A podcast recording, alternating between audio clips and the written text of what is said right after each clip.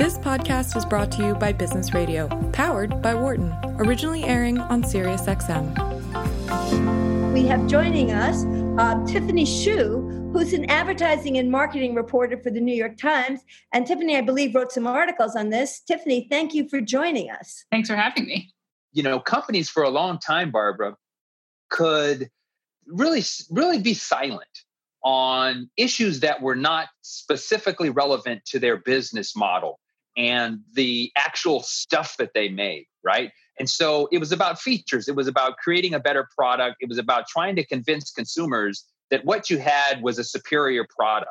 And I think what has happened over time slowly uh, that is now being amplified is that companies are realizing that a potential way to additionally differentiate what you're doing from competitive offerings is to start making a purpose based argument. In other words, to begin to articulate a set of values that your company, your brand, your service, your organization stands behind.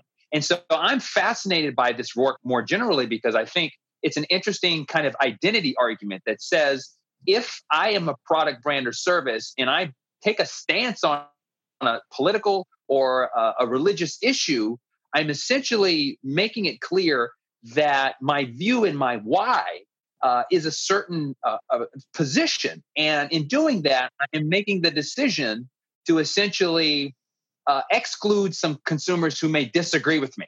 And so I think it's interesting, Barbara. I want to get your thoughts on this. That the question of should you do this, number one, and then secondly, if you're going to do this, you know, is there a best way to do this? And so those are the two questions I've been thinking about, and I'll be interesting to get your thoughts and also Tiffany's uh, thoughts on this as well as she's been investigating this very deeply with respect to her own. Uh, yes, I, I totally agree. It's I mean even before even before now, we've been seeing a lot more brands take issues. That, you know, as we've discussed many times, Nike has already weighed in on this issue with a peaceful approach, uh, peaceful protest a while ago. Um, and so it's definitely been a question we've discussed on the show before, but it takes on an urgency given the situation. And Tiffany, um, that's one of the reasons we brought in a reporter because reporters talk about like what's happening right now. I mean, you're you're a reporter, so you're really taking this from the current events point of view. And I assume that you've been writing articles on it right now. So, but but your beat is advertising and marketing. So, what was your approach to it? um, especially in light of the current activity? You know, it was it was surprising to me because, like you've mentioned, I've written about this sort of um, reluctance from a lot of brands to touch on sensitive issues in the past. So if you look at um, impeachment, right, this is just a few months ago at the beginning of the year, you couldn't really find American companies that were talking at all about impeachment. And if you think about it from a company standpoint, you want to be there in the public discourse. You want to be talking about the things that your consumers are talking about. So, by that logic, you should want to touch on political issues, talk about what everyone else is talking about. And, you know, earlier this year, that was impeachment. But unlike in some other countries, notably the UK, no one in the US was going anywhere near that subject. And so, flash forward just a couple of months, and you got this issue of social justice that really has people across the country protesting en masse to suddenly see companies come out one after the other and take really strong stances on a subject like this was was very very surprising to me because so tell us a little bit what you're referring to. You just just just in case people have been on zoom meetings all day and haven't been seeing what's going on can you tell us what what just give us a litany of the brands and what they've been saying rather i mean do you have do you have three hours? Um yeah, yeah so the best yeah. favorites. I mean twitter came out um they they changed their profile image on their platform to black. They added hashtag black lives matter to their description Citigroup had a public blog post um, that started out with several repetitions of I can't breathe. Um, Reebok had a message saying that it stood in solidarity with the Black community. Uh, there's been um, social media posts and, and other uh, communications from like the Warner Media brand. So that's HBO, TBS, um, HBO Max, uh, you know, right after I turned in my story yesterday, my husband turned to me and said, "Oh my God, all of Disney's um, properties have have written um, on Twitter about this. So the list really just goes on and on, right? Like, and it's across multiple industries: Nordstrom, Ben and Jerry's, TikTok, YouTube, just so many companies back to back. That's so interesting. So, Americus, let me ask you because, like I said, we've discussed this before, and we've talked, you know, with Chick Fil A and Nike. We've done many radio shows on the idea of brands taking a stand. But what Tiffany's saying, and which I think is really interesting, is there doesn't seem to be any doubt that the brands feel that they should be taking a stand now. From your expertise, why is it so different today than in some of those other examples that we've talked about before? Well, I think it's interesting, and to build on what Tiffany is saying, Barbara, I think what's happening now is that we're in sort of this very uncertain world with respect to what are consumers going to do when this pandemic is over. So companies aren't sure if consumers are going to Im- abandon them, essentially, uh, for a new world that has been disrupted, that has potentially changed their shopping patterns, their consumer behavior, so all of this uncertainty says that there's an amplified sense of urgency to make sure that at this watershed moment that companies and brands are very clear on potentially connecting with their consumers. So I think part of it has to do with COVID because we're sort of because we've been cut off from communing with uh, others in terms of our social lives. You know, we've been stuck in our houses for 3 months. And because of that, we've been sort of introspectively thinking about, well, what's important in my life? What do I, what's important? What are the things that I care about? What are the things that I stand for? And I think on the consumer side, there is this increased salience of thoughts about these issues about values and, and greater community aspects in society that have been amplified by the social isolation.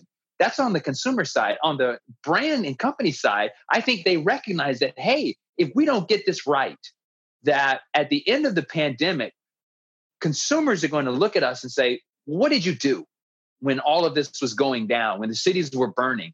And, you know, what was your response? What was your stance? So I think on the company side, there's kind of an, a, another kind of interesting sense of urgency that we need to respond because we're just kind of uncertain what consumers are going to be doing after all this COVID stuff is over. Uh, and so we need to make sure, as Tiffany is saying, we're in that conversation and we are perceived as having a clear position on the issue and not being kind of wishy washy or kind of vanilla and kind of broad and sort of generalized kinds of uh, kind of say nothing statements, but to be very specific and to build on what Tiffany's saying, that's what I'm noticing. I'm noticing these, I'm noticing very, very clear, specific statements. You know, hashtag Black Lives Matter, like Tiffany said. If you're gonna put, if you're gonna change your your Twitter profile, it's very clear what you're saying. And so that's very different from just simply saying, you know what, we are against social injustice wherever it occurs, right? So I think companies are being very clear, very specific, and they're doing it because they recognize that consumers have been thinking about what's important in the social isolation times.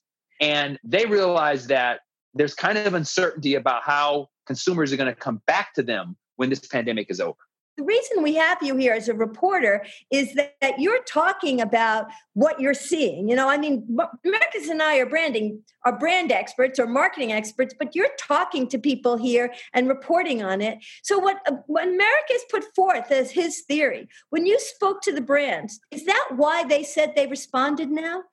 Definitely, um, and it's actually funny. As you were talking, you just got another email from from REI um, saying, "Hey, heads up, we also." Support Black Lives Matter.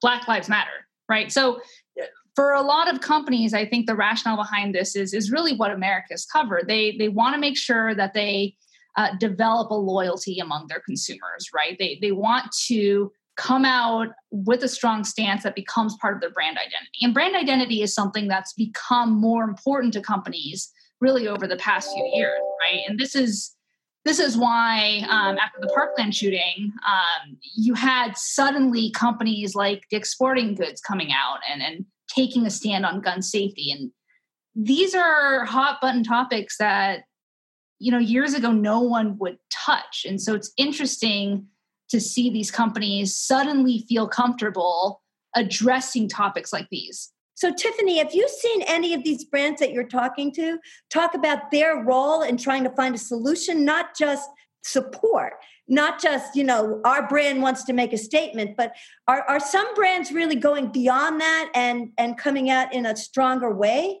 I mean, so far, mostly what I've seen in in that department is brands promising to spend money, right? So YouTube has pledged, I think, one million dollars to social justice initiatives. Verizon has a ten million dollar pledge.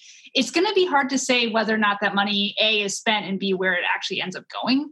Um, but I think at the moment the brands are still feeling things out. Uh, it's it's difficult for them to say we are definitely going to hire more uh, black uh, executives, for example. I mean, they can make that pledge, but we would have to wait for a while to see if they actually follow through on that. So, uh, Nike, for example, um, has, 10, has 10% of its its VPs that are black, and are they going to increase that number? I'm sure they they would like to, or they would like to say they would, but we would have to follow up.